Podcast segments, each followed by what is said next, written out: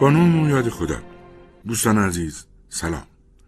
قصد داریم که تلخیص و تنظیم رادیویی داستان بلند مرگ آن را تلخ می نوشد، نوشته نویسنده معاصر مصری وجدی الکومی، ترجمه کریم پورزو رو با تنظیم رادیویی محمد رضا گودرزی تقدیم حضورتون کنیم. امیدواریم بپسندید. من امدادگری هستم که همیشه در رویارویی با مرگ شکست می‌خورد. بنابراین تصمیم گرفتم کمکش کنم. پس من حالا از یاران مرگم. باور کنید دلم به حالتان می‌سوزد از اینکه می‌بینم لوله‌هایی را در اتاق‌های مراقبت‌های ویژه دراز می‌کنند و در دهان بیماران فرو می‌کنند و نگه می‌دارند. این لوله‌ها دردناک هستند. واقعاً دردناک. خیابان‌های آسفالت شده‌ای که با لاستیک‌های آمبولانس و آژیرش زیر پا می‌گذاریم و این ماشین که سنگ‌های پیاده‌روها را بیدار می‌کند، نمی‌تواند خشن‌تر از اتاق اضطراری باشد. اتاقی که نامش را اتاق مراقبت‌های ویژه گذاشتند. برای ملاقات کنندگان گرم و نرم و تمیزتر از هر جای دیگری به نظر می‌رسد. اما همه اینها فریبنده است.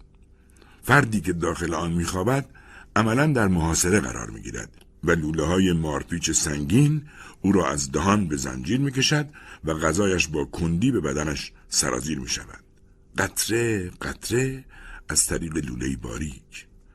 دستگاه‌های سنگین اطرافش قرار گرفته و رویاها، لرزش‌ها و لحظه‌های امیدواری و حتی ترس و نگرانی او را رصد می‌کنند. همه این چیزها بدون شرمساری روی صفحه سیاهی نشان داده می شود. روی این صفحه خط سبز رنگی متشکل از منحنی‌های پیچیده کشیده می شود که فقط پزشکان آنها را می فهمند. آنها به صفحه سیاه نگاه می کنند و از ثبات خط سبز آن مطمئن می شوند. به خانواده مریض در مورد اشاره ها و علامت های دستگاه با لبخندی ساختگی اطمینان خاطر می دهند و جمله همیشگیشان را که تغییر هم نمی کند می گویند. علائم حیاتیش ثابته. هنگامی که منحنی ها و پیچش ها از حرکت باز می ایستند و خط سبز دیگر کشیده نمی شود و حالتی مستقیم به خود می گیرد و آژیر ممتد به صدا در می آید، همه آشفته می شوند و این سو آن سو می دوند تا دستگاه دیگری به نام دیسیشوک بیاورند و آن را به سینه مریض چند بار بکوبند. ضربه هایی با استفاده از دو گیره برقی. خط جهش می کند و تلاش می ورزد ترسیم منحنی های خود را از سر بگیرد. ولی در بیشتر موارد هرگز از خوابش بر نمیخیزد و تمام امیدهای پزشکان را بدل به باد هوا میکند. من به دیدن همه اینها عادت کردم. خواهر بزرگم که به خاطر مادرم از خارج آمده، واقعیت را درباره اتاق مراقبت‌های ویژه نمیداند. کنارم میایستد تا با هم بشنویم که پزشک میگوید وقتی داشتیم عملش میکردیم دچار خونریزی شدید داخلی شد. علتش هم چسبیده بودن منطقه گوده به روده راسته. اونا فقط چند سانتیمتر با هم فاصله دارند. احتیاط لازم را انجام دادیم و سعی کردیم خونریزی رو متوقف کنیم. البته هنوز نتونستیم گوده رو به طور کامل از بین ببریم. زخم رو بخیه زدیم تا خونریزی متوقف بشه. مهمترین کاری که حالا باید بکنیم اینه که خونی از گروه خونش به او تزریق کنیم. خون شما دو نفر مناسبترین خون به شمار میره. در اتاق اهدای خون دراز میکشیم. خواهرم اشک میریزد در حالی که رشته باریکی از خونش در یک لوله پلاستیکی جاری است تا کیسه خون را پر کند. هیچ چیز ذهنم را مشغول نمی کند جز آن که مبادا خونم به علت تماس پیوسته با خونهای آسفالتی آلوده شده باشد. وقتی پزشک دارد کیسه های خونی را که دادیم از ما جدا میکند، میگوید اول خون رو به آزمایشگاه میفرستیم تا از سلامت او مطمئن شیم. خواهرم با چشمانی اشکبار میگوید پس مادرمون چی؟ منتظر میمونه؟ همینطوری ولش نکنین تا بمیره، بی انصافیه. از تغییر نظر دکتر در برابر اشکای خواهرم هم عصبانی میشوم، هم ترس برم میدارد. میگویم این کارا رو حتما باید قبل از دادن خونمون به او انجام میدادید. پزشک میگوید نگران نباشید. ما براش کم نمیذاریم. هر کاری از دستمون برات براش میکنیم. شب با ظلماتش شروع شده است. وقتی از دل مرکز به سمت بیرون حرکت میکنیم، احساس میکنم میخواهم بالا بیاورم. عدد 123 عدد مخصوص من است و روی پهلوهای آمبولانسی که من یا عبدو میرانیم نوشته شده. گاهی وقتا احساس میکنم این شماره مسابقه دائمی را نشان میدهد که ما شرکت کننده آن هستیم. ناگهان مرا از پشت سر میبینی. مجبوری برایم راه باز کنی چون آژیر میکشم. این حق من است. نجات زندگی یک انسان شبیه عاشق شدن است. شتاب برای نجات دقیقاً مانند شتاب برای رسیدن به مشروع است. تو مرا که میبینی باید به سمت راست خیابان بروی تا من از سمت چپ آن عبور کنم. من حق دارم بیش از سرعت مجاز برانم یا از چراغ قرمز عبور کنم. هیچ کس ارزش ماشینی را که من میرانم نمیداند مگر آنکه داخل آن بیاید و در میان دستگاهش دراز بکشد. آنجا صفحه مانیتور سیاهی هست که باعث می شود تصور کنی ماهواره میبینی. ماسکی هم وجود دارد که به تو هوای پاک میرساند. علاوه بر آن میتوانی پاهایت را روی تخت دراز کنی و خنک بشوی. این تخت جان میدهد برای خوابیدن. رئیس ما طارق صالحه هرگز از کاربردهای گوناگون آمبولانس خبر ندارد. این ماشین علاوه بر رساندن بیماران به بیمارستان، گاه جوانانی را که از خشونت پلیس میگریختند در خود پنهان کرده است. آمبولانس من ماشینی با ابهت است که هیچ کس نمیتواند متوقفش کند. نه ایست بازرسی و نه دستورات اداری طارق. ارزشش را هم کسی نمیداند جز فردی که پشت فرمانش مینشیند و با چشمان خودش قدرت آن را میبیند. همیشه عبدو همکار من مأموریت من را با این جمله آغاز میکند: باید بدن و زنده نگه داشت تا قلب و مغز بهبود پیدا کنن و با هم کار کنن. میگویم عبدو، آیا همه فقط به سکته قلبی دچار میشن؟ میخندد و گردن کلوفتش را میمالد. بعد از آنکه خندهش تمام میشود میگوید: دوست من، موارد دیگه هم هست. مثلا مردی آرنج زنش میشکنه، مردی زنش از بالکن طبقه 3 یا 4 به پایین پرتاب میکنه. البته شاید داشته با اون شوخی میکرده و در پرتابش به سمت هدف اشتباه کرده. مرد 3 هم شوخی گردن زنش رو میپیچونه و میخواد او رو بکشه، بعد پشیمون میشه. میپرسم: عبدو، آیا واقعا تو باور میکنی که این کارا شوخی صورت بگیره؟ این دیگه به ما مربوط نیست. وظیفه ما اینه که بریم امداد رسانیمون رو به طور کامل انجام بدیم، یا فرد مصدوم رو به بیمارستان برسونیم یا به پزشکی قانونی ببریم. بس کن دیگه عبدو. هر وقت با هم بیرون میریم همین درس رو من میدی. هر بار به خودم میگم این بار حتما چیز جدیدی میگی، باز همین حرفا رو تکرار میکنی. بس کن دیگه. فکر کنم تو به من اعتماد نداری. میدونی چند مرد مهمه که بدناشون با گلوله آبکش شده رو دستم بلند کردن؟ دیگر گوش نمیدم چه میگوید. هر بار هم که اعتراض میکنم باز همین حرفا رو میزنند. من دیگر عادت کردم به مأموریت‌های مهم فکر نکنم. عادت کردم همه چیز رو فراموش کنم. وقوع مرگ بخشی از کار ماست و اگر کسی پس از برداشتن زخمی خطرناک بمیرد نمیتوانیم کمکش کنیم. به هر حال میمیرد و خدا رحمتش کند. البته بیشتر بیماران ما سکته قلبی میکنند. نمیدانم این چه بلایی است که این روزا سراغ مردم آمده است. این مرگ ها باعث شده است کابوس های زیادی به خواب من بیایند و شبیه کسانی که نمیشناسمشان مرا محاصره کنند. البته کسانی که در آخرین لحظه آنها را زنده دیدم. آنها به اتاق خوابم میآیند و در صفی طولانی می ایستند. صفی که از در اتاقم شروع می شود و در دایره‌ای به هم پیچیده به تخت خواب چوبی داغانم می رسد. هنگامی که به استعفا فکر کردم، عبدو به من گفت: فکر میکنی اگه کارتو ول کنی این اشباح دست از سرت بر می دارن؟ عبدو نمی داند که اشباح منتظر نمی مانند تا من بخوابم، بلکه از زمانی که پایم را داخل آمبولانس میگذارم شروع میکنن به صف کشیدن. و همین دلیل شبهایی که اشباح در گوشه‌های خیابان‌ها، پیاده‌روها و روبروی سینماها منتظر منند، فرمان را میدهم دست او. عبدو میگوید: علم ثابت کرده کسایی که شبح میبینند دیوونه‌اند. در همین لحظه بیسی میگوید: ماشین شماره 123 جواب بده.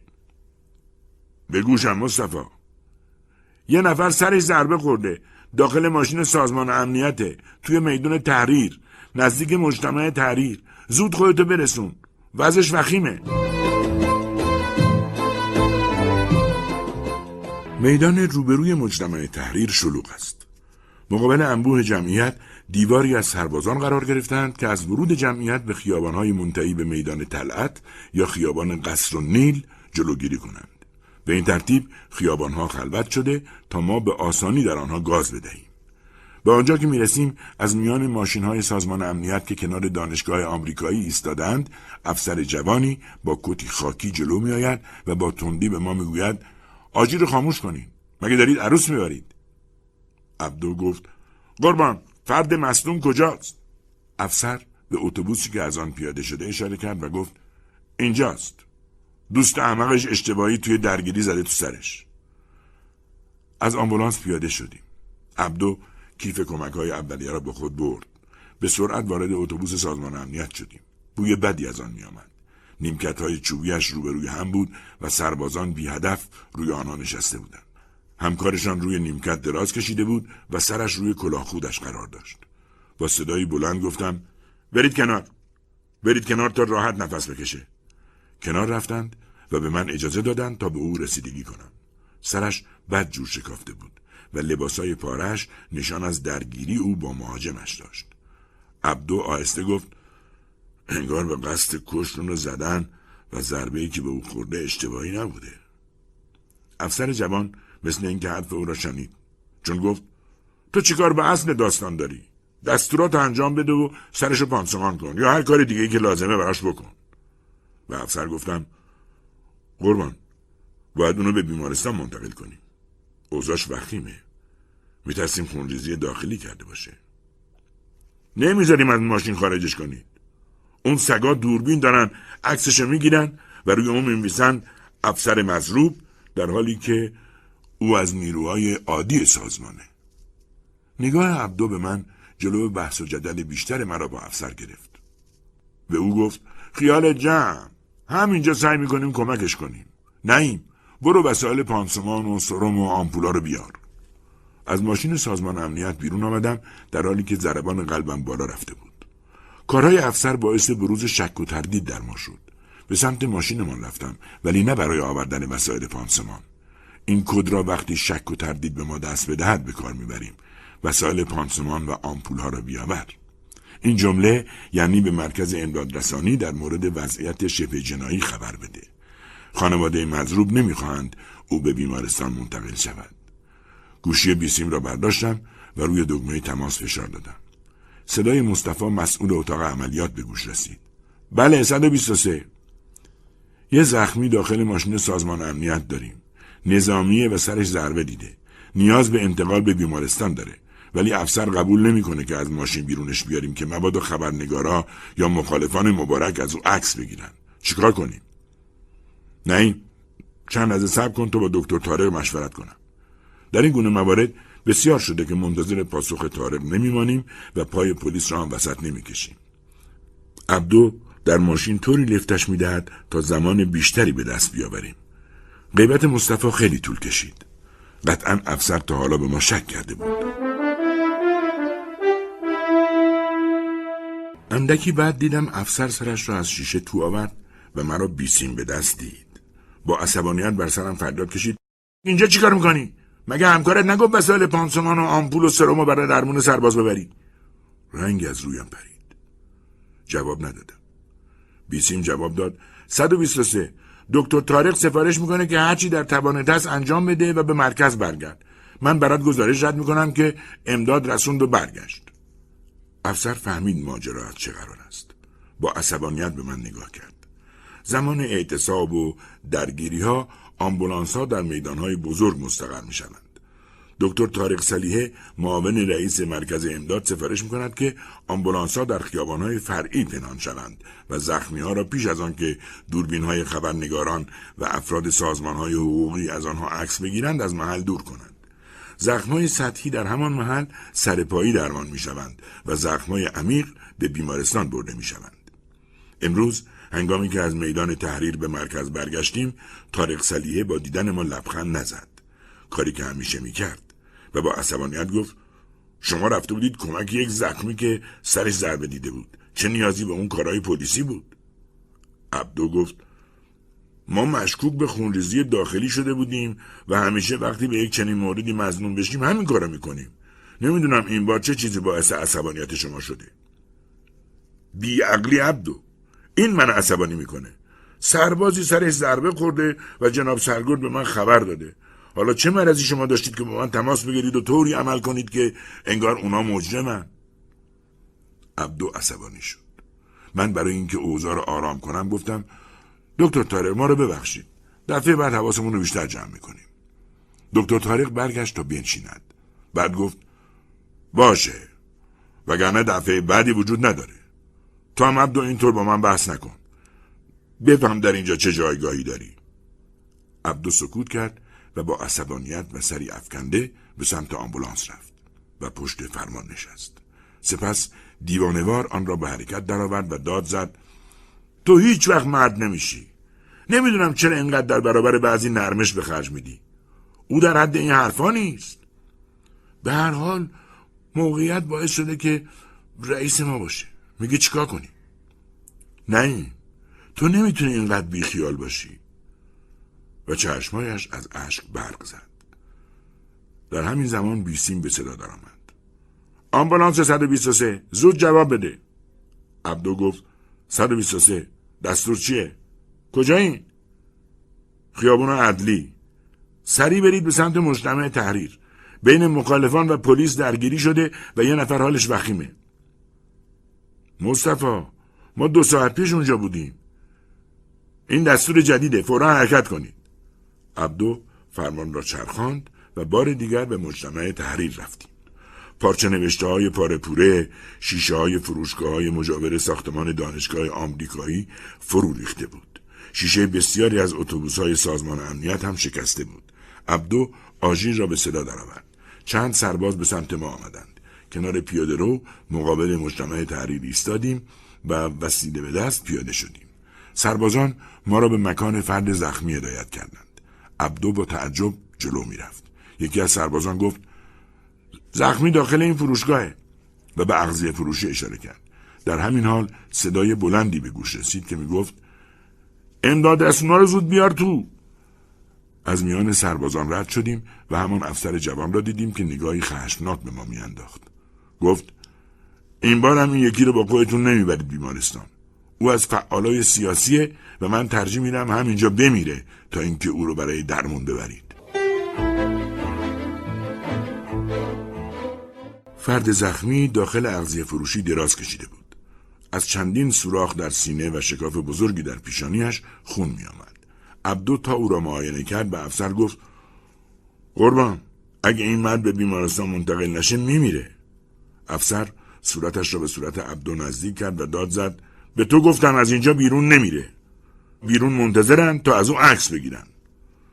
زخم سینه مرد را پانسمان کردم ولی همه باندها از خون خیس شدند. خواستم به او بگویم چرا سر صبحی از خانه بیرون آمدی ولی حرفایم را خوردم. عبدو آمپول مسکنی در آورد و به مرد زد تا به خوابی عمیق فرو برود. کم کم منطقه داشت پر از نیروهای امنیتی میشد. یکی از افراد تازه وارد به سمت افسر آمد و با قاطعیت به او گفت جناب سرگرد جریان چیه؟ اگه نمیتونی میدون رو کنترل کنی بهتره بری خونه. افسر ساکت مانده بود. آن مرد ادامه داد منطقه بیرون آروم میکنیم تا این جنازه رو از اینجا بیرون ببرند. خوششانسی اگه این مرد نمیره. سپس رو به من کرد و گفت آماده باش تا با این مرد بری بیرون. افسر محل را ترک کرد. با عبدو برانکارد را که رویش بود بلند کردیم و از فروشگاه بیرون آمدیم. میدان عملا ساکت بود. البته برایم مهم نبود که ببینم اطرافمان چه خبر است. انگشتانم نبض نامنظم مرد را حس میکرد. او را داخل اتاق آمبولانس گذاشتیم و عبدو با سرعت حرکت کرد. حالا کنار مادرم ایستادم و به جدا کردنش از دستگاه‌هایی فکر میکنم که او را جسدی دفن نشده باقی میگذارند. مادرم از سالها پیش میدانست که اینطور میشود.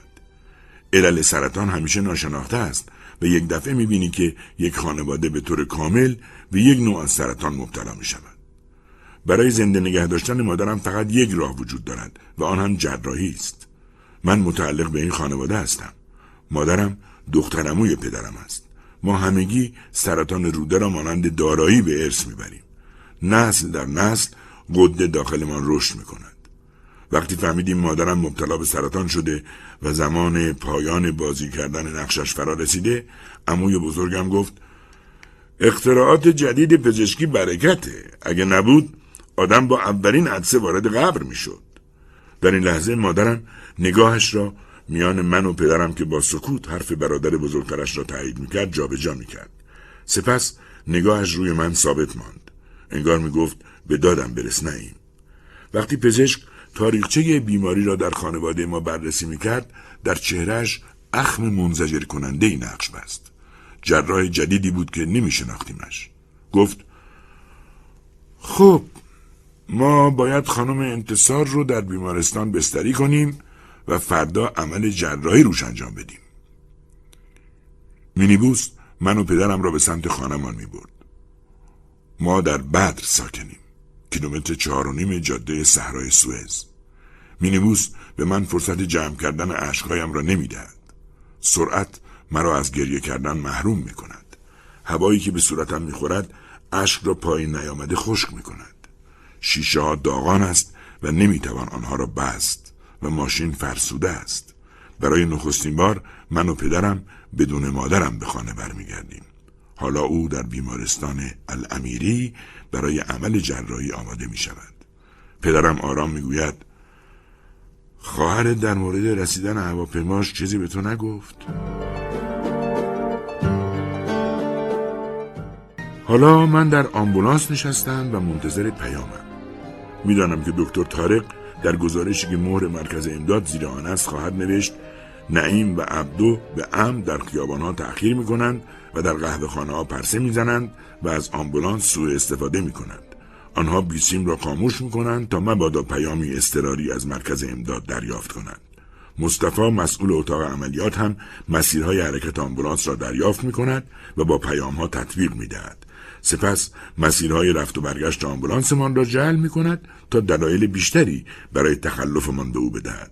به طور مثال مسیرهای ماشین 123 را به این شهر می نویسد: حرکت از مرکز در ساعت 10 برای انتقال یک زخمی در خیابان عمادالدین، رسیدن به خیابان عمادالدین در ساعت 11:30، رفتن به سمت دادگاه عالی در پاسخ به پیامی که یک نفر داخل سالن دادگاه بیهوش شده است، ساعت 12:45 فرد مصدوم به بیمارستان از زهرا برده شده است، ترک بیمارستان در ساعت 1 و پارک کردن آمبولانس روبروی فروشگاه قهوه برزیلی تا ساعت 1:30، ترک منطقه سینما میامی در ساعت 2:30 و رفتن به سمت بیمارستان برای انتقال یک مورد جهت عکس گرفتن در کلینیک عکس مسجد مصطفی محمود، سپس در ساعت 4 عصر برگشتن به بیمارستان، تحویل آمبولانس و مأموریت در ساعت 5 بعد از ظهر. مصطفی پس از آن که زیر آخرین مورد را امضا می کند ملاحظه ای هم می افزاید. مشاهده شد که کیلومتر شمار آمبولانس 1835 کیلومتر را ثبت کرده است، یعنی ماشین 1500 کیلومتر اضافی تر از آنچه صبح ثبت شده حرکت کرده است. روزهای پس از ورود مادرم به بیمارستان به عمد در خیابانها و مرکز شهر پرسه می زنم. ضرورتی برای بازگشت به خانه نیست. بعد از آن که آمبولانس را تحویل می دهم، زمانم را در خیابان‌های اطراف سینما به پرسه زدن می گذرانم. امروز فهمیدم که طارق صالحه مسیرهایمان را جعل می کند. مسیری که عبدو پریدوز نوشت تحویل گرفتم و امروز دیدم چند ساعت به آن اضافه شده. پیراهن و شلواری پوشیده بودم که هیچ ربط و تناسبی با روپوش امدادرسانی هم نداشت. از در شیشه‌ای جدا کننده بخش عمل جراحی رد شدم. مادرم زودتر از من وارد اتاق عمل شده بود. نتوانستم به او برسم یا دستش را بگیرم. یکی از ماموران بیمارستان از روی صندلیاش بلند شد و جلو مرا گرفت. کجا قربان؟ ایستادم و لرزیدم. قبلا جمله‌هایی مثل همکار هستم دوست من، نگران نباش یا این مورد را با آمبولانس آوردم میزدم. بعد میگذاشت رد شوم و به این گونه جمله ها که مختص حرفه مشترکمان است قانع میشد. این بار آن حرفا را نزدم. فقط صدای مأمور بیمارستان را شنیدم که گفت اینجا بخش عمل جراحی قربان، ورود افراد به اون ممنوعه، فقط پزشکا حق ورود دارن. گفتم مادرم اونجاست. در حالی که مرا هل میداد گفت از اینجا برو، برگرد به بخش پذیرش، وقتی به سلامت از اتاق عمل بیرون اومد به تو خبر میدیم. وقتی مرا هل داد دور خودم چرخیدم و همه بیمارستان جلو چشمم در همین منطقه خاکستری خلاصه شد. با سرعت برگشتم و مشت محکمی به صورتش زدم. صدای شکستن استخوان‌های بینیش را شنیدم. در انگشتانم احساس درد کردم. قبل از افتادن او خون از شکافی که از استخوان بینی تا ابروی سمت چپش کشیده شده بود فواره زد. نایستادم. به سمت گذرگاه منتهی به اتاق عمل رفتم. دری چوبی که از چندین لایه ساخته شده بود جلویم را گرفت. ایستادم و از دو دایره شیشه‌ای به کارهایی که روی مادرم انجام می‌شد نگاه کردم. لحظاتی دیگر نتوانستم به نگاه کردنم ادامه دهم. چند مأمور بیمارستان با عصبانیت مرا از آنجا کشیدند و به بیرون پرتاب کردند.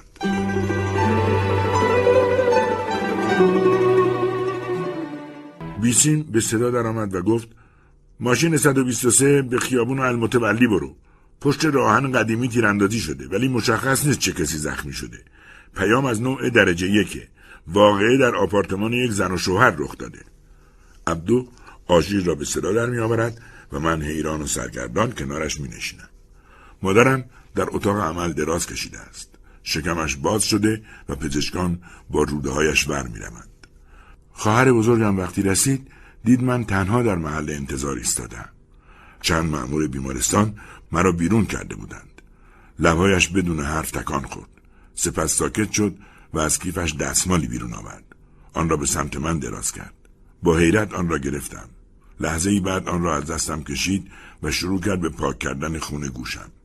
دستمالی که به چشمم مالیده میشد آغشته به خون برمیگشت. گفت: چه کسی این کارو با تو کرده نعیم؟ چه اتفاقی برات افتاده؟ یادم نمی آمد که مأموران بیمارستان برای گرفتن انتقام همکارشان مرا زیر مشت و لگد گرفتند. خواهر بزرگم به فریاد زدنش ادامه میدهد: برای چی مادرمونو به این بیمارستان آوردی نعیم؟ به بیمارستان مجهزتری میبرمش. عبدو میگوید: نعیم رسیدیم. چراغ گردان آمبولانس دور خودش میچرخد و تاریکی منطقه را روشن میکند. عبدو وقتی دارد از ماشین پایین میرود میگوید: پس این پلیس کجاست؟ در اتاق آمبولانس را باز میکنم تا کیف کمک‌های اولیه را بردارم.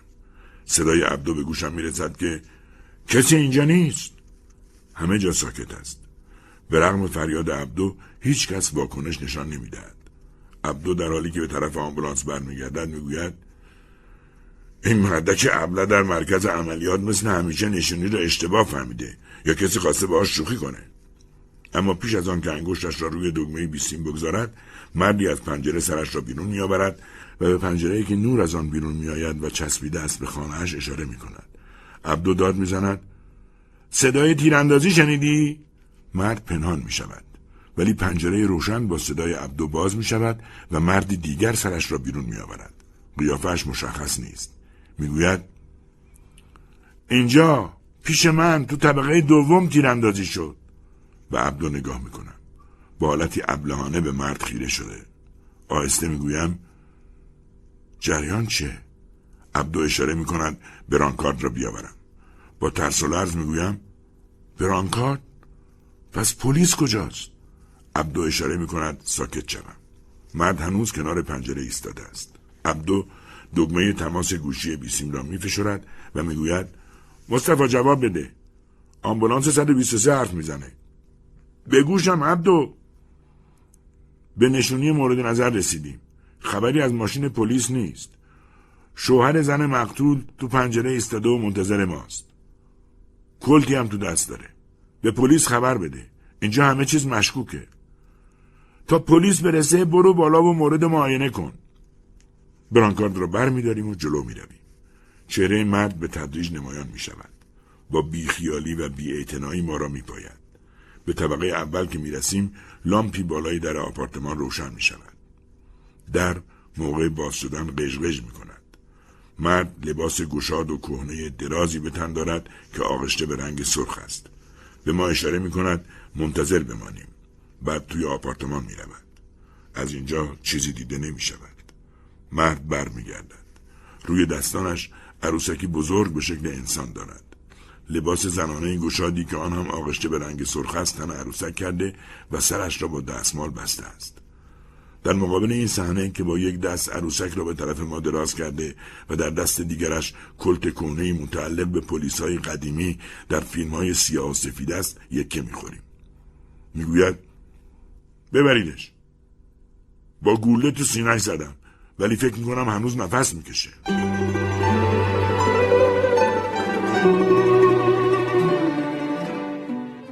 نیاز داشتم گریه کنم. بعد از اهدای خون به مادرم از بیمارستان بیرون آمدیم. خواهرم تصور نمی‌کرد خون دادن به مادرم که بدنش همچون مشک سوراخ شده به درازا بکشد. در حالی که داشتن مادرم را از بخش عمل به بخش مراقبت‌های ویژه منتقل می‌کردند، دیدیم شکم او را باندهای خیس از خون پوشانده است. در دهانش هم شیلنگی قرار داشت که به تنفسش کمک می‌کرد. صورتش باد کرده و زرد شده بود. وقتی خواهرم او را دید جیغی زد که مو بر بدنم سیخ کرد. جیغ خواهرم قطع نمی‌شد ولی پرستار عملاً به این مسئله بی‌توجه بود. پدرم خونسردتر بود. عمویم هم همینطور. پدر و عمویم که همان موقع به بیمارستان آمده بودند، خواهرم را از دست مأموران بیمارستان که تلاش می‌کردند جلوی ورودش را به بخش مراقبت‌های ویژه بگیرند، دور کردند. در اتاق مراقبت‌های ویژه پرستارها با هم شوخی می‌کردند، در حالی که داشتند باندهای خیس را با باندهای جدید عوض می‌کردند. مادرم به جسدی بی‌تحرکی بدل شده بود و هیچ علامتی از خود نشان نمی‌داد. دکتر بیهوشی آمد و روی مادرم خم شد و صدایش کرد: انتصار! آی خانم انتصار! بعد رو به ما کرد و گفت: در حال حاضر توان مغزش برای بازیابی هوش ثابت نیست. خونریزی به علت کمبود اکسیژن در خون روی مغز تأثیر میگذاره. چند روز بعد به هوش میاد. این حرفا برایم خیلی آشناست. در مواقعی که وضعیت خطرناک و ناامید کننده است، از آنها سخن به میان میآید. از پدر و عمویم جدا میشوم و به قهوه فروشی میروم. دست عبدو را پیش از آن که به گوشی بیسیم جواب دهد میگیرم و میگویم: 3 مأموریت برای امشب کافیه عبدو. خواهش میکنم جواب نده. پزشکان یک بار میگویند مادرم مرده و بار دیگر خبر میدهند که بهتر شده و انگشتانش را هنگام نیشگون گرفتن تکان میدهد. عبدو میگوید: تو چت شده؟ میگویم: همه کسایی که تو حرفه ما هستن مثل من دیوونن. تو هم هستی. نگو که هیچ شبهی نمیبینی. منم بعضی شبه ها رو میبینم ولی شبه های من با شبه های تو فرق داره. وقتی میبینمشون منو سرزنش نمی کنن، بلکه اومدم تا از من به خاطر کمک کردنم تشکر کنن. پیام با اصرار تکرار می کند: آمبولانس 123 تو خیابون رامسس روبروی اتحادیه وکلا چند زخمی منتظرن. عبدو نگاهی به من می اندازد. سکوت می کنم. عبدو گوشی رو بر می دارد و می پرسد: چند زخمی اونجا هستن؟ سرم را میان دستانم می گیرم. دیگر نمیتوانم ادامه دهم. دیشب نتوانستم بخوابم. مدام گریه میکردم. امروز را با انتقال 2 جسد 2 تصادف در بزرگراه القطامیه شروع کردیم. وسط روزمون با جسد یک کارگر کولرساز سپری شد که از طبقه 4 ساختمانی به پایین افتاده بود. در پایان روز هم دختری در حمام به وسیله سیم برق که اتصالی کرده بود کشته شده بود. حالا میخواستم بروم پیش مادرم ولی پیام 4 ما را مجبور میکرد به خیابان رامسس برویم.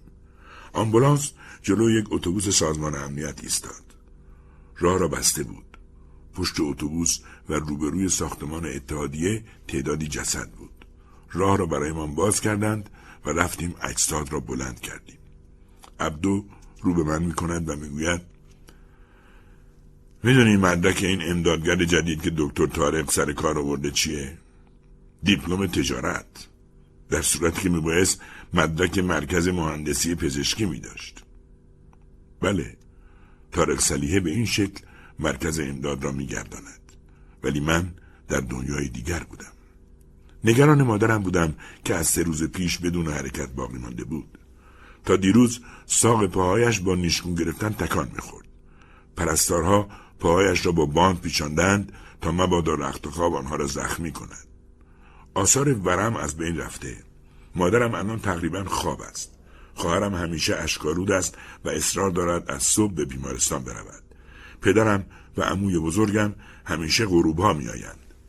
من 12 ساعت کارم رو که در مرکز امداد به پایان می رسانم بلافاصله به بیمارستان می روم. وقتی شب می رسم همه حرفایی را که نمی خواهند بشنوم زدند. پدرم به خواهرم از موفق نشدن مادرم و ماندنش در بیهوشی متعجبند. عموی بزرگم همچنان حرف همیشگیش را وقتی هر شب خسته به خانه می رسم تکرار می کند. نعیم، برکت در اختراعات جدیده. فردا وقتی مادرت به هوش بیاد اون وقت میگی حق با تو بود عمو.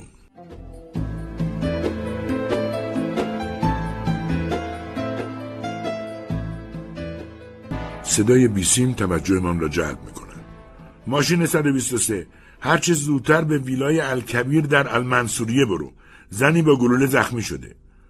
عبدو گوشی را با داد بیداد بر میدارد و میگوید مصطفی من خیلی دورم. قطعا کسی دیگه ای تو نقطه های امداد جیزه هستن که از من نزدیک ترن. عبدو تو از همه نزدیک تری. فوراً حرکت کن چون وضعش وخیمه. این بار پلیس هم اونجا هست یا نه؟ بله. وقتی برسی پلیس رو میبینی. ما رو در جریان همه این کارا بذار چون این مورد برای دکتر طارق بسیار مهمه. بیسیم ساکت میشود. عبدو غر میزند و میگوید این مورد برای دکتر طارق مهمه. چرا؟ چون بانوی اول منصوریه است.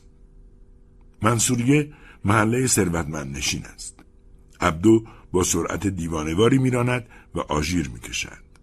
ماشین‌های جلومان راه باز میکنند تا از شر آژیر راحت شوند. وارد منصوریه شدیم و پیچیدیم وسط مزارع و زمین‌های سرسبز. راه سربالایی است و آمبولانس جان میکند جلو برود. از آنجا شکل خانه‌ها پیدا نیست. به بالا که میرسیم تابلو بزرگ دهکده اروپایی را میبینیم. حالا مشرف به شهر قاهره هستیم. در میان هر خانه فواره آب، استبل اسب، آلاچیق چوبی، محل بازی گلف و استخر متروک دیده می شود. انتظارمان دیری نپایید ماشین کروکی زردی ناگهان پشت سرمان پیدا شد. رانندهش بوق زد و به ما اشاره کرد که پشت سرش برویم. زخمی 30 سال دارد. صافیناز الکبیر، همسر احمد بک الکبیر و دختر امه فؤاد الکبیر است. اونها را احمد بک به ما توضیح میدهد. همسرش داشته نزدیک استخر شنا پشت خانه خاندان الکبیر قدم میزده که ناگهان به شکلی اشتباهی تیری از کلت نگهبان قصر شلیک شده است. صورت جلسه این ماجرا را یک درجه دار پلیس که به بیمارستان فرستاده شد در همان خود بیمارستان نوشت. به ما هم گفتند در مورد این مأموریت ویژه هرگز کلمه‌ای بر زبان نیاوریم. من و عبدو خیلی در بیمارستان نماندیم ولی من مدت بیشتری کنار صافیناز بودم. این اتفاق زمانی افتاد که راننده ماشین کروکی از راه سراشیبی که دو طرفش درختان بلند بود حرکت میکرد. فؤاد الکبیر دستپاچه جلوی ورودی قصر منتظر ما بود. وقتی نزدیک شدیم گفت ترسیدم با ماشین خودمون منتقلش کنیم گلوله از جاش تکون بخوره و اذیتش کنه. من و عبدو به سرعت با وسایلمان پشت سرش راه افتادیم. آسانسور شیشه‌ای ما را به طبقه 3 قصر برد. انتهای این طبقه دری قرار داشت که بیشتر شبیه ورودی کاخ پادشاهان بود تا در اتاق خواب. وسط اتاق تخت خواب بزرگی قرار داشت. سمت راست تخت تلویزیونی بود که اندازه صفحه‌اش تقریباً 4 اینچ کوچکتر از پرده سینما بود. سمت چپ تخت یخچال شیشه‌ای شفافی قرار داشت که پر از مواد غذایی متنوع بود. صافیناز با صورت لاغر و بدن نحیفش روی تخت دراز کشیده بود. خیال میکردم با زنی چاق روبرو میشوم ولی اون موجود کوچکی بود که با بزرگی همه چیز در این مکان در تناقض بود. در کنارش احمد الکبیر شوهرش نشسته بود و با حالتی ناراحت رویش خم شده بود. خونی که از دست داده بود صورت سفید روشنش را آبی پریده رنگ کرده بود. عبدو نبض را گرفت و خم شد جای زخم را بررسی کند. احمد الکبیر گفت گلوله تقریبا به وسط کمرش خورده. نگهبان داشت کلتش را تمیز میکرد. خدا کنه به قلب نرسیده باشه. زن را به نرمی تکان دادم تا باندهایی که با آن محل خونریزی را بسته بودند ببینم. خونریزی هنوز ادامه داشت. باندها را عوض کردم و نرم فشردم تا خونریزی بند بیاید. صافیناز چشمانش را با منگی باز کرد و عبدو به سمت برانکارد رفت و آن را جلو آورد و زن را با روتختی آرام بلند کردیم و روی برانکارد گذاشتیم. داخل آمبولانس من کنار صافیناز نشستم و عبدو رانندگی کرد. صفحه مانیتور میگفت که نبض صافیناز به علت خونی که از دست داده بود در میانگین خطرناکی است. نگاه هم میکرد. انگار میخواست بگوید در برابر مرگ مقاومت خواهد کرد. وقتی به بیمارستان رسیدیم و بردیمش داخل، عبدو به قصد ترک آنجا سریع برگشت. انگار وارد خانه‌ای ترسناک شده بود. یک ثانیه به چشمان صافیناز نگاه کردم. آهسته به من گفت: حتما برگردید تا خیالتون از حال و روز من راحت بشه. سریع به عقب نگاه کردم. فکر کردم یکی از اعضای خانوادهش پشت سرم است. همه چیز حکایت از آن داشت که صافیناز متعلق به این خانواده ثروتمند است. خانواده‌ای که در پلکان‌هایی از رفاه و سرسبزی زندگی می‌کنند و همه چیز دارند. از ریموت در گرفته تا آسانسور شیشه‌ای که آنها را به اتاق‌های خوابشان در طبقه‌های بالای قصرشان می‌برد. چرا این چنین ملتمسانه در گوشم حرف زد؟ چگونه من با روپوش فسفوری امداد برگردم پیش او تا از بابتش خیالم راحت شود؟ عبدو میگوید قسم میخورم جنایتی در کاره. چه چیز باعث شده که این خانواده 120 سره بخواد تا ما با آمبولانس بیاییم و زن محافظت شده رو به بیمارستان منتقل کنیم؟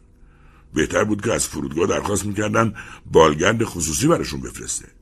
شرط میبندم که این خود شوهرش بوده که به او شلیک کرده و از ما خواسته بیاییم جنایتش رو لاپوشونی کنیم.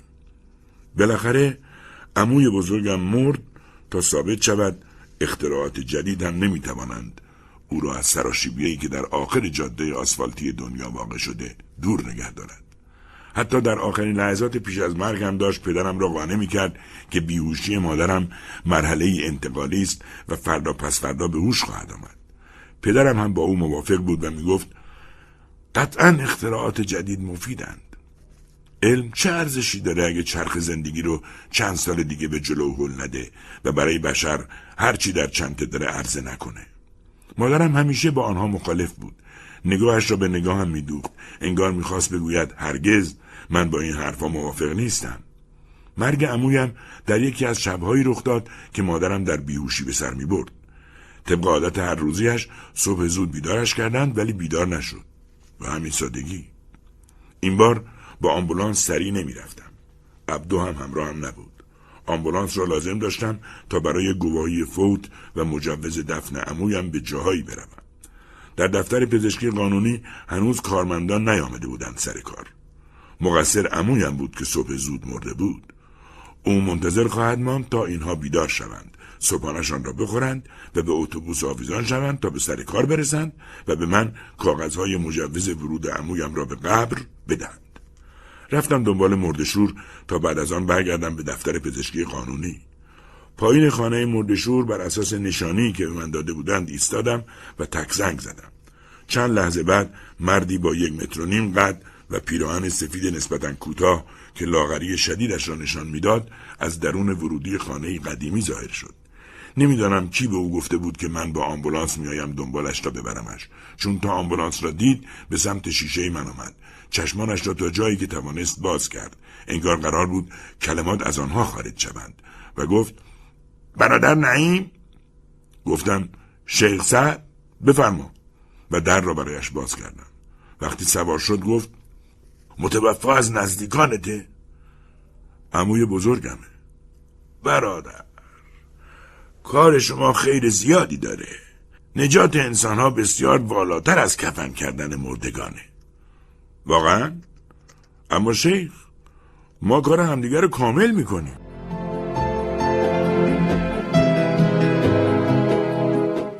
در راه برگشت به منزل عمویم میترسیدم در ایستگاه بازرسی گیر کنم یا از خیابان اصلی عبور کنم. وجود آدمی این شکلی با پیراهن کوتاه در آمبولانس باعث بروز پرسش‌های زیادی میشد. به همین دلیل تا به خانه عمویم رسیدم احساس کردم که آوردن مرده‌شور اندوهی بود و به پایان رسید. مرده‌شور رفت بالا در حالی که تخته‌شور پیش از ما به خانه رسیده بود. نمیدانم چه کسی رفت و تخته را آورد. شبیه به سفره مستطیلی بود، با این تفاوت که 4 ردیف دایره داشت. در هر ردیف هم 4 دایره قرار داشت که روی هم میشد 16 دایره. تخته روی 2 پایه که هر کدام دستگیره ای را نگه داشته بود قرار داشت، مانند دستگیره های پنجره های کوچک ولی به اندازه خطکشی 30 سانتی متری. پدرم به دشواری روی یک صندلی در ورودی خانه نشسته بود. به من نگاهی عصارود انداخت، سپس گفت: نعیم، گواهی فوت و مجوز دفن آوردی؟ به او جواب ندادم. فقط 1 ساعت مانده بود تا ادارات دولتی شروع به کار کنند. به اتاقی که عمویم آخرین خوابش را در آن کرده بود وارد شدم. از پا تا صورتش را پوشانده بودند. پسرها و دخترهای عمویم پیش مرده‌شور ایستادند.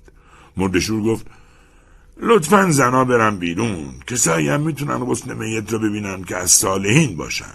در زمان غسل کسی که با مرحوم دشمنی داشته اینجا نمونه، چون وقتی داریم غسلش میدیم روحش کنارمون میسته و اگر یکی از حاضرانت کسایی باشه که با او در دنیا اختلاف داشته اذیت میشه.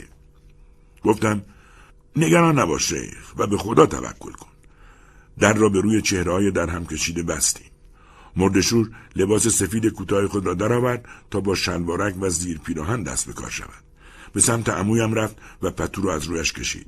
چهرهش حکایت از آن داشت که با اراده خود و بدون هیچ گونه اجباری دنیا را ترک کرده است. با هم بلندش کردیم و گذاشتیم روی تخت شور. سپس به آرامی لباسهایش را درآوردیم. گویی داشتیم احتیاط می‌کردیم که مبادا هنگام انجام این کار بیدار شود. کار آن دایره ها را وقتی که مرده‌شور شروع به ریختن آب روی شکم عمویم کرد فهمیدم. آب روی جسد جاری میشد و از آنجا به سمت تشت میرفت که روی زمین و دقیقاً زیر تخت شور قرار داشت. اولش ابلهانه به کارش نگاه میکردم. پسر عموهایم که نتوانستند صحنه را تحمل کنند، یکی پس از دیگری از اتاق بیرون رفتند. مرده‌شور کارش را خیلی خوب بلد بود.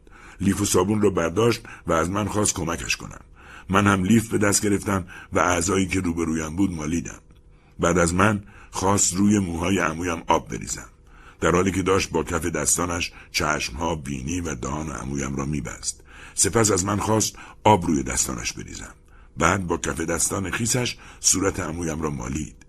غسل جسد که تمام شد، مرده‌شور آن را با قطرات مشک که از شیشه کوچک ریخت مالید و آن را کفن پیچ کرد. باید بگویم مرگ وظیفه آموزش دادن مرا در جاهایی که تجربه نداشتم به عهده گرفت. مثل 2 دشمن همراه شدیم. او دور من میچرخد و من دور او، ولی هیچ کداممان دستش به دیگری نمیرسد. هرچند هر بار بخواهم یکی را از دستش نجات دهم، در برابرش شکست میخورم. گاهی وقتا احساسش میکنم. نفسهایش را در حالی که روی یک مستون خم شدم تا کمکش کنم احساس میکنم. هر جا که هستم احساس میکنم همراه هم است. همیشه به خودم دروغ میگویم که نه، این بار میتوانم قربانی را از دستش نجات بدهم. عقب نشینی خواهد کرد. احساس میکنم او در جای دور در یک قهوه خانه می نشیند و روزنامه می خواند، در حالی که من روی یکی از قربانیانش خم شدم و کارهای بیهوده انجام می دهم. به من وقعی نمی گذارد. روزنامه اش را می خواند، قهوه اش را می نوشد و به ساعتش نگاه می کند و خوب می داند که زمان مشخصی وجود دارد که وقتی فرا برسد او باید وظیفه اش را انجام دهد. وقتی آن لحظه فرا می رسد احساس می کنم یکی از کسانی است که اطراف من ایستادند. در این لحظه بلند می شوم، فریاد می کشم از من دور شوند، ولی او دور نمی شود، بلکه احساس می کنم وقتی فریاد می کشم مرا به آرامش دعوت می کند. به من می گوید: آرام باش، تو نمی تونی با من دشمن باشی. تو و دیگران که بر مرگ نظارت می کنید و افراد سالمی که دور مردگان هستند، همتون در فهرست من هستید. وقتی به دیدار شما میام هیچ گزینه ای ندارید. گمان میکنید کار من تموم میشه؟ خیر، اون رو قبل از به دنیا اومدنتونم انجام میدادم. گمان میکنید من از خودم اختیاری دارم؟ هرگز. هیچ چیز دست من نیست. همه چیز در فهرست مشخص شده: نام، ساعت، مکان. تا ساعت مشخص شده در فهرست فرا برسه هیچ کس جلو منو نمیگیره. عبدو با عصبانیت گفت: تو چت شده؟ دیوانه شدی؟ بهت اشاره میکنم ولی حواست نیست. باید راه بیافتیم. مأموریت ما نجات آدم هاست، نه قهوه خوردن. با تندی گفتن عبدو مأموریت ما نوشیدن قهوه است. عبدو ساکت شد و به من زل زد. بعد در ماشین را باز کرد تا من سوار شدم و سرم داد کشید سوار شو نعیم، اینقدر مزخرف نگو، از وقتی عموت مرده خرف شدی. کنارش می نشینم و حرکت می کند. وقتی به منطقه پیام می رسیم احساس می کنم قبلا اینجا بودم. عبدو تا حالت مرا می بیند می گوید شوهر عروسک این بار با همون کلتش به خودش شلیک کرده. اطراف خانه همسایه ها این بار جرأت کردند و منتظر مانند. یکی از آنها به مسخره می گوید ما را از دست این مرد و کلت پدرش خلاص کنید. یکی دیگر می گوید خدا به دادش برسه، همش زیر سر زنشه که وفا نداشت و بهش خیانت کرد، قبل از این اتفاق مرد عاقلی بود. وقتی او رو داخل آمبولانس گذاشتیم کنارش نشستم و ماسک تنفس را روی صورتش گذاشتم. داشتم آماده می شدم که به او دارو تزریق کنم تا خونش بند بیاید. با وجود آنکه از سینه‌اش خون می آمد دستم را گرفت و ماسک را از صورتش برداشت و با ضعف و ناتوانی گفت میخوام بمیرم، اگه کسی از تو خواست به من رحم کنی قبول نکن، بذار بمیرم. حرفش را گوش می کنم و در گوشش می گویم چیزی به تزریق نمی کنم، در هر صورت خونریزی تو رو می کشه. وقتی به بیمارستان رسیدیم هنوز خونریزیش بند نیامده بود. من فقط نگاهش میکردم. روحش نمیخواست از بدنش بیرون برود. از راهروهای داخل بیمارستان او را تا بخش پذیرش حوادث حمل کردیم. در حالی که داشتن به او برای جبران خونی که از دست داده بود خون تزریق میکردند با حالتی ناامید به من نگاه میکرد. بیمارستان را ترک کردم تا به دیدن مادرم بروم. عبدو چند بار مرا خارج از بیمارستان نگه داشت و صدا زد نعیم کجا میری؟ جوابش را ندادم. روپوش سبزم را از تنم در نیاورده بودم. تاکسی گرفتم تا مرا به بیمارستانی که مادرم بستریست ببرد. این بار تنها هستیم. مادر مرا صدا میزند. نعیم اینجا هستی؟ انگار دارد ازم بازجویی میکند. به رغم آنکه صدا فقط در ذهنم شنیده میشود ولی من به لبهایش نگاه میکنم. بعد میگویم انتصار اگه صدای منو میشنوی پاهاتو تکون بده. به نظر نمیرسد چیزی شنیده باشد. در این هنگام صدایی در ذهنم آهسته میگوید کجا بودی؟ بذار برم نعیم، منو آزاد کن پسرم. با صدایی بلند فریاد میکشم مامان خواهش میکنم جایی از بدنتو تکون بده، دستت، پات، انگشتات، خواهش میکنم. پرستار با شنیدن صدای من به اتاق می آید. وقتی روپوش سبز امداد را تنم می بیند با تردید می گوید تو این مصیبت رو به اینجا آوردی؟ به مادرم زل می زنم و با تشویش به پرستار می گویم نه، این اوه که منو آورده اینجا. آمبولانس را روبروی سینما میامی در حاشیه خیابان عدلی پارک کرده بودم. به کارگران نگاه می‌کردم که تابلوی قهوه برزیلی را می‌آوردند پایین تا به جای آن تابلوی لباس‌های جدید را بگذارند. برای چه کسی مهم است که مردم قهوه نخورند یا بوی قهوه صبحا به مشامشان نرسد؟ اکنون فروشگاه جدیدی باز شده که مشهورترین مدل‌های شلوار را می‌آورد. دوستی دارم به نام لولا که گاهی با هم سینما می‌رفتیم یا قهوه می‌خوردیم. اما یادم نمی‌آمد او پدری داشته باشد. همهش فکر میکردم لولا بچه‌ای سر راهی است، ولی پس از این مدت طولانی دوستی ما پدری برای او پیدا شده بود. آن هم درست در لحظه‌ای که در حال احتضار بود و طلب آمرزش میکرد. وقتی وسط روز لولا به من تلفن زد فهمیدم که اتفاقی غیرعادی رخ داده است. نمیتوانستیم الان که اوج کار من و اوست همدیگر را ببینیم. گریان پشت تلفن میگفت نعیم خواهش میکنم بیا، من به تو نیاز دارم، پدرم سکته قلبی کرده. من و عبدو در جای مورد علاقه من روبروی سینما میامی ایستاده بودیم. نشانی که لولا به من داد غیر منتظره بود، چون من پیش از این هرگز از او نپرسیده بودم که کجا ساکن است. لولا در میدان کیتکات در منطقه امبابه ساکن است. پدرش معلم است و با صبر و حوصله از پله‌های خانه‌اش بالا می‌رود بدون آنکه بداند مبتلا به انسداد در برخی از رگ‌های قلبش است که نمی‌گذارد این پله‌ها را بالا برود. داخل آمبولانس روبرویم نشسته بود و داشت گریه میکرد.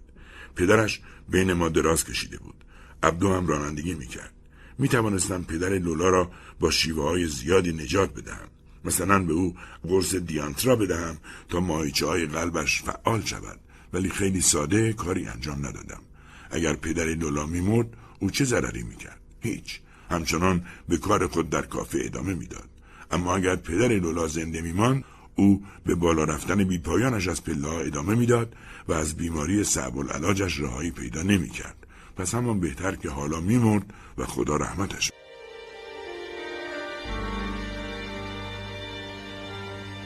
در حالی که نبضش را برای آخرین بار میگرفتم تا عملاً مطمئن شوم، گفتم لولا خدا بهت صبر بده.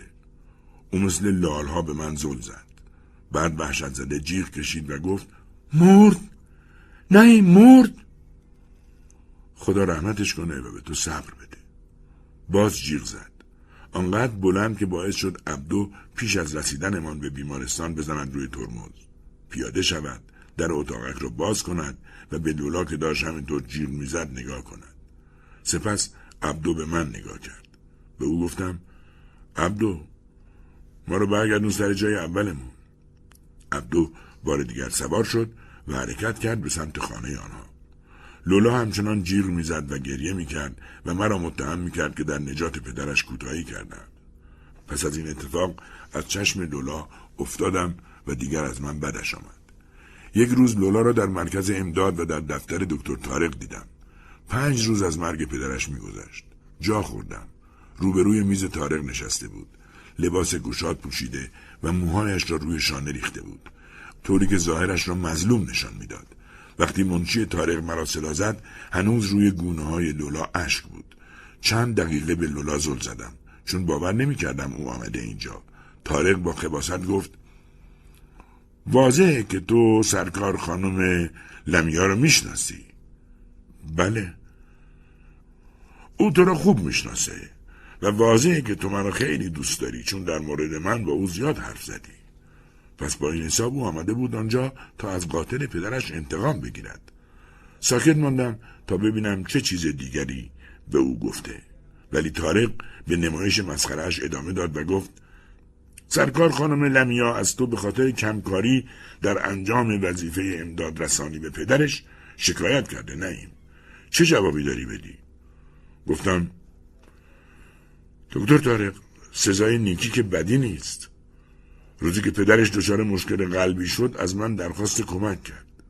میتونستم نرم ولی رفتم چون یک مورد انسانی بود. پدرش کمی بعد از حرکت ما مرد. قطعا من مسئول مرگ پدرش نیستم، همونطوری که مسئول مرگ هر کسی نیستم که برای نجاتش تأخیر میشه. لمیا شروع به گریه کرد، اما طارق مدتی طولانی به من زل زد و سپس گفت این همون جرمیه که به خاطرش مجازات خواهی شد. در واقع تو رو به دلیل اون که بدون اطلاع مرکز با آمبولانس رفتی مجازات میکنم و از اینجا منتقلت میکنم. انگار همه جهان تصمیم گرفته مقابل من بایستد. یکی از دلواپسی هایم برای خوابیدن این است که نمیتوانم از صفی که ورودی اتاقم را بسته وارد آن شوم. صف اشباح دم در اتاق ایستاده و تمام گوشه های آن را هم اشغال کرده است. حتی اطراف تخت خوابم به رغم آن که من در آن نیستم ایستادند و منتظر بازگشت من هستند. ظاهر مادرم که در کمای ابدی فرو رفته به تدریج عبوس شده و کسی به جز من آن را نمی بیند. پزشکان فقط عزمشان را جزم کردند که نشانه‌های حیاتی او سر جایش بماند. در تمام ملاقات‌هایم با مادرم نتوانستم حتی یک بار هم با او تنها شوم. هر بار که می روم با خودم فکر می کنم که باید دستگاه‌ها را از او جدا کنم، ولی پرستار همیشه اصرار دارد که کنار من بایستد یا نزدیک ما بنشیند. گویی احساس می کند که من نیت شومی در ذهنم دارم. طارق صالحه تهدیدش را عملی کرد و مرا به نقطه امدادرسانی کیلومتر 41 جاده صحرای سوئز فرستاد. در آنجا هیچ کاری جز امدادرسانی به تصادفات نبود. تبعید به جاده صحرایی بزرگترین آرامش خاطر طارق بود. دور کردن دشمنانش در مرکز امداد همان پیروزی بود که برای ارضای غرورش نیاز داشت. ولی در کیلومتر 41 فضای آزادی برای من فراهم شد تا به مرگ کمک کنم در کارش موفق شود.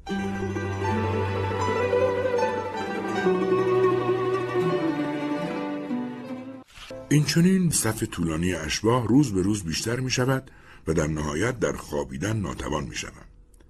روی نیمکتی که در سالن است دراز می کشم و چشم روی هم نمی گذارم. همه آنها اشباحی هستند که نمی شود به آنها اعتماد کرد و خطرناکند. آنها مصلحت خود را نمی دانند و از اهمیت حرفه برای خودشان خبر ندارند. یک روز صافیناز به نقطه امدادرسانی کیلومتر 41 آمد تا از من به خاطر نجاتش در آن روزی که گلوله خورده بود تشکر کند. من و همکارم از دیدنش در جایی که مرکز امدادش ویلایی در جاده صحرایی بود جا خوردیم. خودروش روبروی ما ایستاد، از آن پیاده شد و به سمت من آمد. اول نشناختمش. روبرویم ایستاد و گفت: تو نعیم هستی، درسته؟ در این روز لباسهایش به رغم ثروتش شیک یا گران قیمت نبود. فقط خودروش نشان میداد که زنی مرفه است و در دهکده اروپایی زندگی می کند. چون او را نشناختم با تعجب گفتم: بله خودمم. گفت: من صافینازم. حدود یه ماه پیش منو با آمبولانس به بیمارستان بردی.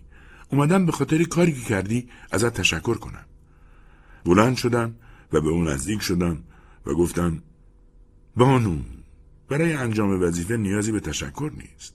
بسته پول از کیفش درآورد و دستش را به طرفم دراز کرد و گفت: میخوام تشکرم را به تو نشون بدم. دستم را داخل جیبهایم گذاشتم و با سرعت گفتم: من مزدی در قبال اون کار نمیگیرم. به او پشت کردم تا برگردم پیش همکارم که هنوز داشت بدجور او را برانداز میکرد. صافیناز در حالی که دست پرپولش دراز مانده بود دنگش پرید. سپس رو گرداند و سوار خودروش شد و رفت. یک رو بعد پیامی به ما رسید که خودرویی با همان رنگ و مدل خودروی صافیناز به صخره‌های جزیره خورده و چپ شده. خودروی او پس از برخورد با صخره‌های کناره‌ای و چند بار چپ شدنش در چند لحظه بدل به کوپه‌ای از آهن شده بود. وقتی به او رسیدیم و از خودرو درش آوردیم گذاشتیمش روی برانکارد و به سمت بیمارستان راه افتادیم. سرش و کتفش زخم برداشته و کوفته شده بود، ولی کمربند ایمنی و کیسه هوا مهمترین علل نجاتش از شکستگی دوچندان شده بود. داخل آمبولانس صافیناز به من گفت: میخوام تا آخر عمرم مدیون تو بمونم و برای این کار حاضرم این دین رو دو برابر کنم. اولین کاری که صافیناز برایم کرد این بود که جاده صحرایی را ترک کنم و به مرکز امداد قاهره برگردم. میفهمید که از او پول قبول نمی کنم، ولی لطف و محبتش را با کمال میل میپذیرم. وقتی برخلاف میل باطنی طارق صالحه برگشتم خودش را در وضع بدی در مرکز دید. رئیس مرکز امداد و وزیر بهداشت دستور بازگرداندن من و لغو دستور تبعید اجباری من را صادر کرده بودند، ولی طارق از خیر تبعید من به طور کامل نگذشت. این بار مرا به یک مأموریت امدادرسانی ملی به شهر المحلة الکبری فرستاد. اعلام اعتصاب عمومی کارگران کارخانه غزل در آنجا با اعلام اعتصاب عمومی در خیابانها و سازمانها همزمان شد. صبح زود روز یکشنبه 6 آوریل من و عبدو به خیابانی که از محبته کارخانه دور نبود رفتیم. تا ظهر مشکلی پیش نیامد، ولی همه چیز در لحظه عوض شدن شیفت کاری کارگران آغاز شد. ناگهان شعار دادنها شروع شد. نیروهای امنیتی شیلنگهای آب را به سمت تجمع کنندگان نشانه رفتند، اما نیروهای نظامی که رسیدند صدای انفجار گلوله همه جا را به لرزه درآورد. خیابان به خیابان و کوچه به کوچه سربازان بازداشت شدگان را داخل اتوبوس‌های خود می‌انداختند. عبدو آمبولانس را به حرکت درآورد، اما هر طرف می‌رفت به بنبست می‌خورد، چون مینیبوس‌های زره‌پوش همه جا را بسته بود. بالاخره وارد کوچه‌ای تنگ شد که صدای تیراندازی در آن شنیده می‌شد. در این لحظه گروهی از کارگران و دانشجویان ما را روبروی خود دیدند و با ترس و وحشت اشاره کردند بایستیم. ایستادیم. یکی از آنها رو به عبدو فریاد زد: در آمبولانس رو باز کن، پشت سرمون هستن. عبدو از آمبولانس پایین پرید و در اتاقک پشتی را باز کرد. سپس عقب رفت و همه آنها داخلش پریدند. بعد در را بست. گروهی نظامی سر رسیدند و روبروی آمبولانس ایستادند. یکی از آنها به پنجره عبدو نزدیک شد و توی صورتش فریاد زد: عده‌ای رو ندیدی از اینجا رد شن؟ عبدو زور زد و گفت: نه قربان، کسی رو ندیدیم. نکنه قرص توهمزا خوردی؟ نه به خدا قربان. پس چرا تو این کوچه ایستادی؟ آمبولانس باید کنار خودروهای سازمان امنیت باشه تا اگه یکی از نیروها زخمی شد کمکش کنه. عبدو فرمان را چرخاند و در حالی که راه میافتاد گفت: ببخشید ما رو قربان، از سایه میریم اونجا. این بار ما بدون اینکه به یک زخمی کمک کنیم برگشتیم. ما فقط دانشجوها و کارگران را جابجا میکردیم. در برگشتمان به مرکز امداد، طارق صالحه مصطفی را داخل آمبولانس فرستاد تا آن را مورد تفتیش دقیق قرار دهد. عبدو عقب ایستاده بود و به این کار اهمیتی نمیداد. دقایقی بعد منشی طارق مرا صدا زد. رفتم دفترش. بسته ای اعلامیه به من نشان داد و پرسید آیا قبلا آنها را دیدم یا نه. گفت اینا را یکی از اونها تو آمبولانس شما جا گذاشته. طارق صالحه یکی از آنها را با صدای بلند خواند و گفت: آرزو کن این اعلامیه ها مال تو نباشه. مکسی کرد و ادامه داد: آیا با تظاهر کنندگان دست به یکی کردی؟ تو رو فرستاده بودیم به پلیس کمک کنی، ولی تو آمبولانست باند تشکیل دادی و اونها رو این طرف و اون طرف بردی؟ میگویند شاید اینا از جیب یکی از افسرهای ویژه‌ای افتاده باشه که ما جابجا کردیم. طارق نگاهی به من انداخت.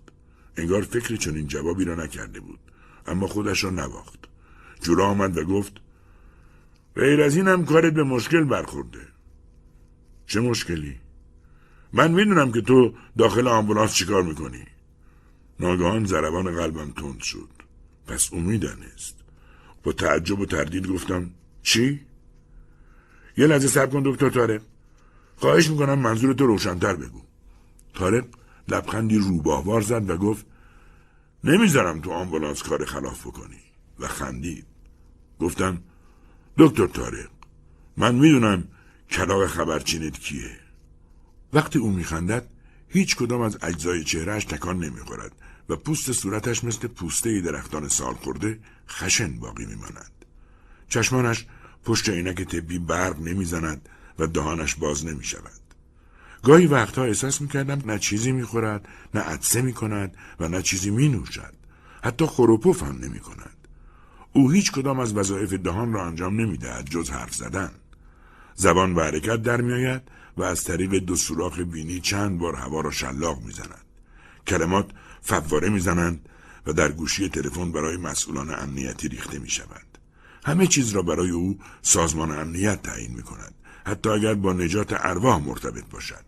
او میداند که اگر روزی بخواهد وزیر شود، این کار باید با موافقت و رضایت آنها صورت بگیرد. طارق در همه گوشه کنار مرکز امداد شبکه عنکبوتی از چشم‌ها ایجاد کرده است. امداد رسانان، رانندگان، اتاق دریافت پیام. این چنین است که او دقیق ترین گزارشات و اطلاعات را دریافت می کند.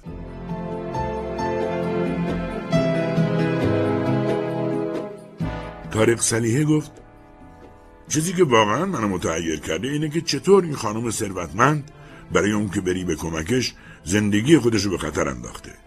این دیوانگیه. من اینجور مسخره بازی‌ها رو در مرکز امداد نمیپذیرم. مطمئن با شوهرشم که یک بار دخالت کرد تا تو رو به مرکز برگردونه، این بار دخالت نخواهد کرد. حتی ممکنه تو رو به او تحویل بدیم تا خودش تو رو بکشه. حالا ترجیح میدی با تو چه کنم؟ با عصبانیت گفتم: چی میخوای دکتر طارق؟ میخوای استعفا کنم یا میخوای یکی از خبرچینای قفس کلاغات بشم؟ طارق در حالی که داشت پرده را برمی‌داشت و صحنه را به پایان می‌رساند گفت: نه، الان دیگه هیچ گزینه‌ای نداری. وزیر و برکناریت موافقت کرده. تو دیگه امدادرسان نیستی. حتی نمیتونی به عنوان نظافتچی در مطب پزشکای قانونی کار کنی. تصمیم نهایی همینه. کاغذی را از روی میزش برداشت و با افتخار آن را روبروی صورتم نگه داشت. بیرون آمدم. او را خوب می‌شناختم. طارق صالحه 3 سال به عنوان کارگر روزمزد جانوران موذی مزرعه ها را در زمینی در یک روستا دنبال میکرد. شبها کلمات را کنار هم میچید و برخی جمله ها را از کتاب هایی جمع میکرد که در اصل مخلوطی از پایان نامه های فوق لیسانس و دکترای همکلاسی هایش بود که قبل از او مدرک گرفته بودند و به پست‌های مهمی رسیده بودند. نتیجه همه اینها پایان نامه دکترای مسخره‌اش شد که او را معاون رئیس مرکز امداد پزشکی در قاهره کرد. میتوان گفت که طارق صالحه پسمانده کارخانه سیمان شیمیایی است. او آفت زراعی است که محصول ضعیف ذرت را سوراخ کرده. کرم پنبه است که کسی نبوده با آن مبارزه کند و توی بینیش سم بپاشد. بیرون که می آمدم فکر کردم نرده هایی را که بیهوده در کنار پیاده رو خیابان طلعت حرب کاشته شده بکنم. آمبولانس را برای آخرین بار برانم و به تیر برقایی که چپ و راست جاده پخش هستند بکوبم و نابود کنم. محتویات شیشه های میکروکروم را در شیشه های گلوکوز بریزم و کپسول های اکسیژن را بکوبم به ویترین های فروشگاه های لباس های گران قیمت و منفجرشان کنم. فروشگاه هایی که هیچگاه از آنها خرید نمی کنم. در پوشهای چاهای فاضلاب را که در جاده‌های شهر بدر همیشه درشان باز است ببرم و در خیابان‌های ساحلی پرت کنم. ولی هیچ کدام از این کارها را نکردم، بلکه پیش مادرم رفتم که در اتاق مراقبت‌های ویژه زیر شیلنگ سنگین تنفس از ازل خوابیده بود. روبرویش ایستادم و به او نگاهی انداختم. انگار اولین بار بود که می‌دیدمش. از شمردن روزایی که در بیمارستان خوابیده ناتوانم. آهسته طوری که فقط در ذهنم میتوانستم بشنوم گفت: زود باش نعیم، انجامش بده. به خودم آمدم و راست ایستادم. سرم را از او دور کردم تا بتوانم خوب ببینمش.